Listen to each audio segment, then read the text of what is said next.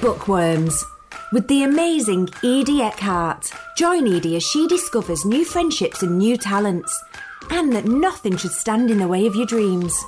Hello, this is the Fun Kids Bookworms podcast where you get to find out about the best books and the people who write them. I'm Bex, and this week you're going to hear from J.M. Joseph about his brand new book. We'll be checking in with Jack Ryder. He's going to give us a reading from his newest one. And we have a little chat with MG Leonard about her Twitch series. So, before all of that kicks off, let's go straight to J.M. Joseph, shall we? So, I am joined right now by the author J.M. Joseph. Hey there, how you going? I'm doing well. It's great to be here. You've been pretty busy because you've just released your second book, is that right? That's right. Just came out in July, 8th uh, of July. Pants on Fire.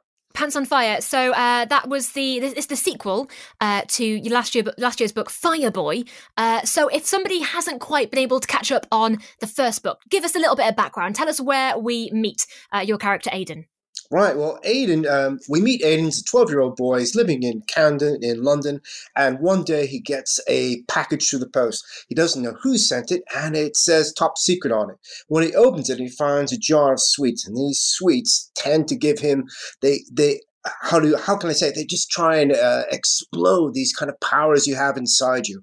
And he ends up having fire. He gives some to his best friends, Sadie and Hussein. She becomes telekinetic, and his friend Hussein can merge machines, and they have all sorts of different adventures. He joins a circus, defeats a villain, and all sorts of crazy things happen. I think that pretty much sums up the first book. So tell me about the second book then.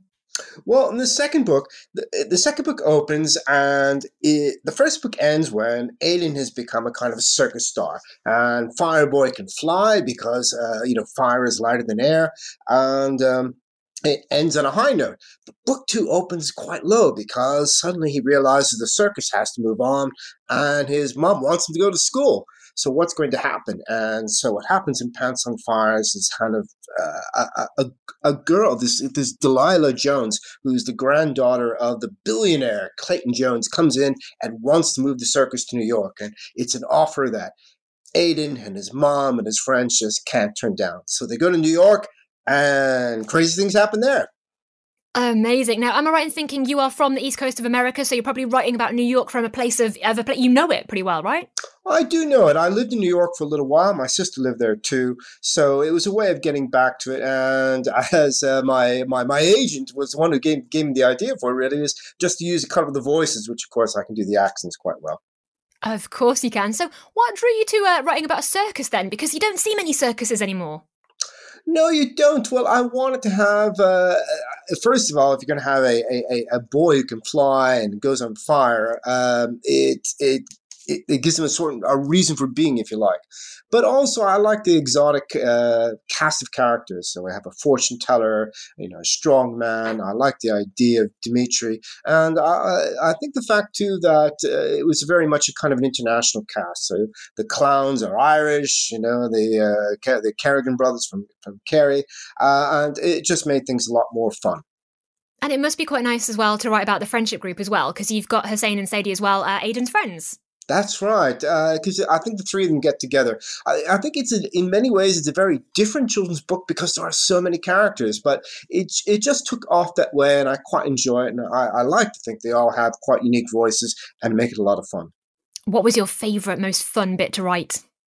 Uh, my favorite bit was probably in in the first book. When I look back to it, I think it was the one that when I realized, yeah, this will work as a novel. Is when Aiden realizes he's in school with Hussein, and he shows him that his hands can go on fire, and Hussein is astonished. He goes, "Well, uh, how how does that not hurt?" And he explains him these powers, and he says, uh, and he says, Well, all I can do is my hands. And Hussein says, Well, you should be able to do your whole body. And if you do your whole body, you'll be able to fly. So Aiden just can't wait. So he tries, he tries to burn up his whole body. But when he does, he starts to lift up into the air and suddenly he sees everyone's coming in. So he has to extinguish his flames. And when he extinguishes his flames, he realizes he's burnt off all his clothes. And there he is in school. So what does he do? He's going to have to run. So that was my, I, I enjoyed that because I, I, I, teach myself. So it's a lot of fun trying to imagine, trying to escape out of a, what would be your, your worst nightmare. Yeah, you gave me a little giggle in, in that and in the books. And um, and can you tell us one thing if they do read it, one thing to look out for? Like, what's your favorite bit in the book that you want them to check out or to notice? Well, in Pants on Fire, there's a lot of surprises, I suppose, in the new book. Uh, so I can't really give the game away. But uh, for me, the fun part there is he meets Delilah Jones. Delilah Jones is uh, the granddaughter, very self assured young American billionaire granddaughter. And of course, Aiden kind of falls for her. Uh, he's really under her spell. And though their two clashes together and the way they message each other at night, for me, that was a lot of fun to write. Awesome stuff. And can we expect a third one, or is this a, as a two-parter? Oh, the third one, I'm writing it right now, and Ah, there we uh, I better get it done pretty quickly.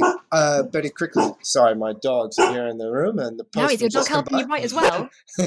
and uh, no, so the, the third book will be called Firepower, and uh, it will carry on with the adventures. So books two and three really lead one right into the other. Brilliant stuff. All right, well, before we let you go, uh, we do a little quickfire round of questions for every author who comes to Fun Kids. I wondered whether we could do that with you right now, if that's okay. Yeah, sure. Just to get a feel for, for you as an author. So, to start us off easy, books or Kindles? Books. Yeah, everyone says it. Fair enough. Uh, heroes or villains? Heroes, I'll go with for. Just, just first thing comes to my mind would be heroes. Okay, that's that's genuinely quite a hard one, I think. Uh, lemon sherbets or licorice all sorts? I'll go with the licorice all sorts. So I can't say I eat, eat much of either one of them, but uh, yeah, but yeah, a licorice all sorts. Licorice, all right. Uh, film adaptation or TV adaptation? I think TV adaptations because they, they tend to be more series now. If you go on Netflix, you can get six or seven episodes into a series, and that, that makes it a lot more interesting. Uh, yes, a lot of authors do say that. It's interesting. Everybody's noticed the uh, the Netflix effect there. Uh, do you prefer writing or reading? Well, that's a that is a tricky one. Mhm. Um, I think reading will always be. It was my first love. It's probably the thing I, I, I you know, I will always do. Still enjoy. There's no pressure with reading, so uh, I, I I I quite like it. Yeah, it's my comfort zone. okay. Uh, would you prefer the power of flight or the power of time travel? Time travel, Time travel. Oh, interesting. Uh, Hogwarts or Narnia? Hogwarts for sure. Do you use a laptop or do you write by hand? Both. Well, I tend to write on a laptop and I plan by hand. So I have lots of notes like I, I do on paper, but all all the all the actual serious writing I do on, on, on laptop. Okay. Uh, baseball or soccer? Football, soccer, football for me. Uh, uh, baseball I left a long time ago. I, I read that you're an Arsenal fan. I just just wanted to see. What, yeah, it's got to be. It's got to be Arsenal. Yeah. just wanted to test you, really. yeah. Uh, do you write nine to five or do you write when you fancy? Pardon? Do you write nine to five or do you write whenever you fancy? Oh, whenever I fancy. Nine to five is probably. It's really. I'm much a more a late night late night writer. Paddington Bear or Winnie the Pooh? Winnie the Pooh. Oh, that was so quick. And finally, the big one salt and vinegar or cheese and onion? Oh, neither really. I'm like ready salt. I didn't, I didn't, even, I didn't even hear about these things in America. This is kind of No. strange. No, so I, I'd, I'd have to choose salt and vinegar if I had to choose one. Well, that is the correct answer. That's the best one, obviously.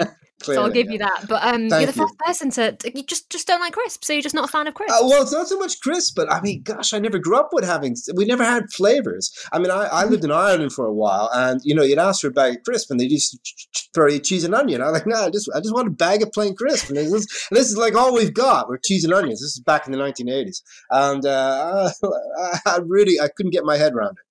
Yeah, I know they have Tayto crisps, don't they? That's right, absolutely, yeah, Yeah, my dad's from Dublin, so I've uh, I've, I've I've experienced the Tayto. Let's put it like that. absolutely.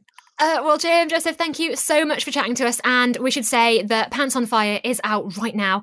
Everybody needs to go and grab it and get ready for the third book to come out uh, very soon, I imagine. I hope so. Well, probably next summer. We'll give them a little time to go out and buy this one and read it and, and build up that enthusiasm for it. And it'll be in their shops next year as well, the third one. Lovely Thank- stuff. Oh, thank you so much. And thank you, Bex. It's been great. You too. Lovely stuff. Thank you so much to JM Joseph for telling us about his brand new book. Now, speaking of new books, we were chatting to MG Leonard recently. You may know her from the Beetle Boy series. She's got a bunch of other books coming out super soon, including her brand new Twitch series. Well, we're joined here right now by the author MG Leonard. Hey, how you doing? I'm doing great, Bex. How are you? Well, I'm very happy to speak to you. It's been a long time. Yes, it's been, I think it's been about a year and a half. I think I was last in to talk to you about beetles. Uh, yes, you were indeed. Uh, we spoke about Beetle Boy, and then since then you've released like loads more books. It feels like I have. Yes, I have been a very busy girl. so you, you, uh, the Highland Falcon Thief, I think was the was the one that's been uh, pretty successful, right? Yeah, that only came out last year, just before lockdown. We were very lucky that we managed to uh, publish that book sheer, by sheer fluke uh, before COVID ravaged the country. And, hmm. uh, and, that meant we actually got to get out and see readers and share the story. And that uh, book has just gone from strength to strength. And rather delightfully, we did win uh, the uh, Best Children's Book Award, beating David Walliams and J.K. Rowling with yes! the Falcon Thief. I know, I know, I shouldn't care, but I kind of they're such ginormous names. It just feels like a crazy dream that uh, our little book about a steam train could have done such a spectacular thing. It was the engine that could, and so we've written many other. Uh, adventures on trains since we're just about to publish the fourth in that series in September. Um, but yes, I'm not here to talk about trains today. I'm actually here to talk to you about my newest book, Twitch, which is all about bird watching and is part of the Summer Reading Challenge. Oh my goodness. I mean, first of all, great segue. Love that. You're doing my job for me. That's brilliant. uh, thank you. You can come again. Um, so tell us a little bit about Twitch to kick us off. Tell us what is going on in Twitch. Well, so I had the idea for Twitch when I was touring uh, the United Kingdom talking to children about beetles, because it turns out that children who love birdwatching also appreciate and understand how important insects are to the natural world, because of course, insects are bird food. Without insects, we would have no birds, they would all starve. So many of the children I met who loved the beetle books also loved bird watching, and quite a few of them said, Do you think you could write a book about a bird watcher? And I thought about it, and at first I thought I couldn't because I didn't know a lot about birds at the time. But I started to kind of have a bit of an idea. For me, like an idea starts off like a, a, seed, a dormant thing that sits in my brain for a while, and then it gets watered by like connections and other types of coincidences, and then it starts to germinate and grow. And I realized that bird watchers often wear camouflage colors uh, are really good at sitting still and being patient for long periods of time. They always have notebooks and pencils to write down their observations in their nature journals, and they have binoculars. They're stealthy. And I suddenly realized that these are all the absolute traits that a detective needs. And in fact, a bird watcher would probably make a really fantastic detective. And the moment I had that idea, the moment I made that connection between detectives and birdwatchers, I realized that I could write a really fantastic mystery story set outdoors where my hero was a birdwatching detective. And that was it. That was the germination of uh, Twitch. Um, and so Twitch is a book about a bird watcher. It's a celebration of many birds um, and also an adventure story. Wow! Oh my goodness! Now I haven't read it, but I'm desperate to because it sounds amazing, and I've heard some people who have uh, enjoyed that book and a few others and said they are pretty awesome. Brilliant stuff. Thank you so much to MG Leonard for chatting to us. There's loads of brilliant books around at the moment, including The Amazing Edie Eckhart by Rosie Jones. Now, Edie Eckhart is excited with a capital E to start secondary school with her best friend Oscar. They do everything together, but they're put into different tutor groups on their first day at secondary school, and Edie is devastated. What will she do now? Well, actually, it turns out in quite an interesting way because while she's plotting her reunion with Oscar, she accidentally gets cast as the lead in her school play. And as Edie discovers a passion for performance, she also finds some new friendships, some talents, and some dreams as well. After all, it's rather easy to shine on and off stage when you're amazing with a capital A, like Edie is. If you want to find out a little bit more, go to funkidslive.com. You can check out my review of The Amazing Edie Eckhart by Rosie Jones. Right, next up, we are gonna zoom straight across to Jack Ryder. He's got a reading from his brand new book for us. I'm going to read the, the beginning of the book and I'm going to come up to uh, read chapter one for you as well. So this is Brilliant. the prologue. Here we go. A secret can be a very powerful thing. Who knows? You may even come across one before. Perhaps you were told one by a wrinkly old grandparent, or maybe you heard the tiny whisperings of one in the playground at school. Like many things in this world, secrets can come in all shapes and sizes. Some are big, some are only small, some are dark, and some shine with bright colours. Some are dangerous, and some have curious truths, and some are just too crazy and ridiculous to understand. As you probably already know, most secrets don't stay secrets for very long. More often than not, they are whispered to another person, and then to another, and then another, until soon the whole town is gossiping about it, and nobody can remember it was even a secret in the first place. Now, lean in a little closer because there is something very important I have to tell you. Some secrets are extra special because some secrets are magical. And if you look carefully, you might just find one within the pages of this book. Though how long the boy who discovered it will be able to keep it a secret is another matter altogether. Chapter 1 Day Stars. Jack squeezed his eyes closed tightly as he, Bruno, Rocco, and Dotty stepped through the wall of the old empty house and into the glimmering, sparkling light of another world. Now, as fun as this sounds, I wouldn't suggest trying this at home, children. It doesn't work with the walls in most houses. You'll just end up banging your head. But as you've probably guessed, this wasn't any old house. And the summer that led up to this moment wasn't any old summer. It had been a summer filled with fun, adventure, and most exciting of all, magic.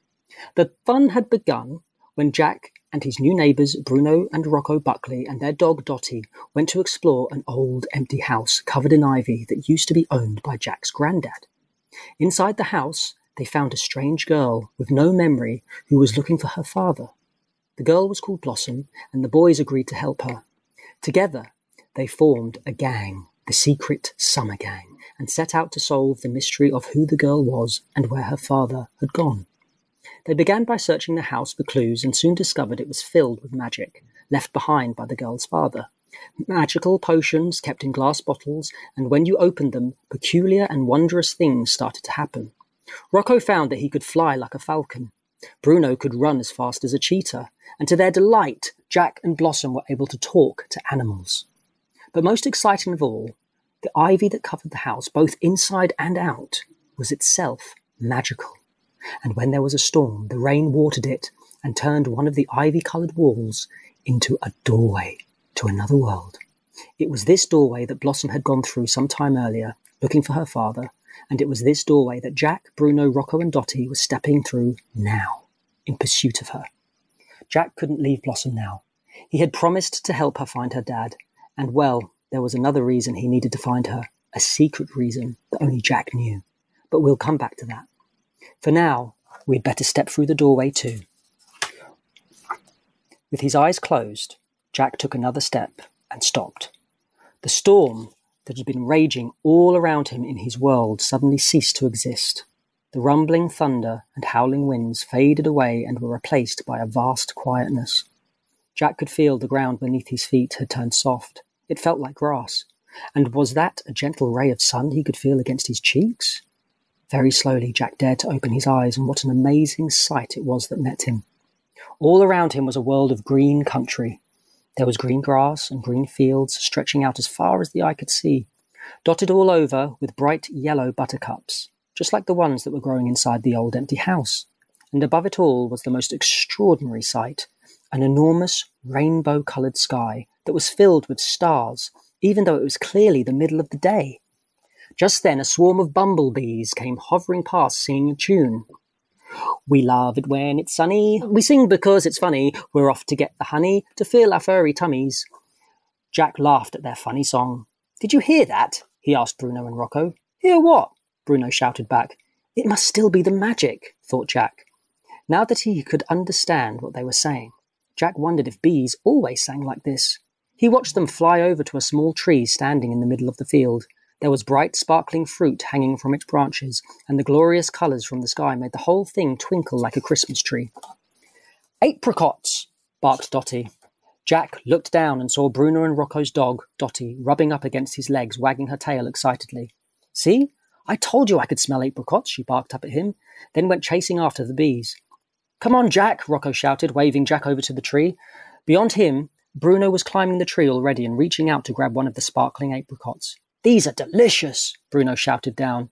He was hanging from a branch, chewing away happily with enormous hamster cheeks filled with fruit. He tossed one of the sparkling apricots to Jack. Hey, where's mine? cried Rocco. Get it yourself, you lazy bum. Bruno called down to him cheekily. Jack offered a bite of his apricot to Rocco, but Rocco waved it away and began instead to magically rise off the ground. Even though Jack had seen him do this a few times now, it still gave him a shock every time. Rocco flew up into the tree, plucked a juicy apricot from one of the branches, and took a great bite out of it. Mmm, so sweet, said Rocco between bites. Come on, Jack, climb up and join us, Rocco shouted down. Jack climbed up and joined the brothers. The three of them sat there, perched on the tree's thick branches, happily munching on the wonderfully sweet fruit and looking out over the view. They all gasped as a chorus of shooting stars glided silently over their heads. What sort of place has stars in the daytime? Rocco was saying curiously as he looked up, squinting at the magnificent sky. I love it, said Bruno, gazing upward. It feels like we're in another galaxy. From up there, they could see right across the field and down into a beautiful valley. At the bottom was a river with crystal blue water flowing through the middle of it, and along the river bank there was a whole mass of pink blossom trees. Beyond the valley, resting peacefully on the horizon, Jack could see a spectacular waterfall. A thin needle of sparkling water was flowing all the way down it, and as it reached the bottom, it exploded, sending clouds of rainbow coloured mist into the air. Jack knew he was awake, but there was a very real part of him that felt he was asleep inside a mysterious dream. Do you think we'll be able to get back? Asked Bruno, glancing over his shoulder towards the shimmering curtain of ivy. Get back! Rocco blurted out through a mouthful of apricot. Why would we want to get back? This place is awesome. Bruno sighed and turned to Jack, hoping for a more intelligent response. Jack thought for a moment. First, we need to find Blossom, he said. Then we'll figure out how to get back home. How are we going to find her? asked Bruno. She could be anywhere. Jack stared out over the green fields and didn't know where to start. She could have gone in any number of directions in search of her dad. We should split up, Jack said at last. Then we'll have a better chance of finding her. Good idea, Jackie boy said Bruno. I'll whiz across the fields. I can cover lots of ground that way. And I can fly over to the other side of the valley, said Rocco. Fine, said Jack. I'll walk down the river with Dotty. Maybe she can use her sense of smell to track Blossom down. Dotty jumped up with her paws resting against the trunk of the tree and barked excitedly. I'm ready, she said. Let's go. We have to be careful, though, Jack said. We don't know what this place is yet. There was a short pause. What do you mean? Bruno asked him. Well, I know it all looks wonderful and everything, Jack said, but we don't know anything about this world. We don't even know what lives here. Bruno leaned into Jack with a very serious look in his eyes. You mean like lions and stuff? He said. Jack felt a cold shiver slide up the back of his neck and said, well, Yes, possibly. Oh, great, said Rocco, reaching for another apricot. No one said we were going to get eaten by lions. I didn't sign up for this. You won't get eaten, said Bruno, raising his voice. You can fly. All you have to do is fly up into the air and nothing can touch you. Oh, yeah, said Rocco more cheerfully. What about you, though? I can just zoom off, said Bruno, folding his arms confidently. I've got cheetah speed. Cheetahs are faster than lions, so I'll just outrun them if they come anywhere near me. What about me? Jack asked a little more fearfully.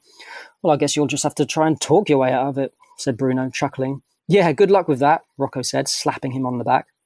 Last one back to the apricot tree's a loser, yelled Bruno as the Buckleys disappeared, leaving Jack and Dotty alone. Well, that's nearly it for this week's Bookworms show. Just a reminder though, we've got a live version, a live recording of this podcast at the end of the month at the Underbelly Festival in London. I will be chatting to a bunch of amazing authors, including author illustrator Steven Lenton. It's going to be an epic show, and if you want to get your tickets, head to funkidslive.com right now. In the meantime, I will see you very soon on the Fun Kids Bookworms podcast. Remember to rate, review, and follow this podcast wherever it is you're listening to it. And I'll see you soon. Bye. Bookworms with the amazing Edie Eckhart. Join Edie as she discovers new friendships and new talents, and that nothing should stand in the way of your dreams.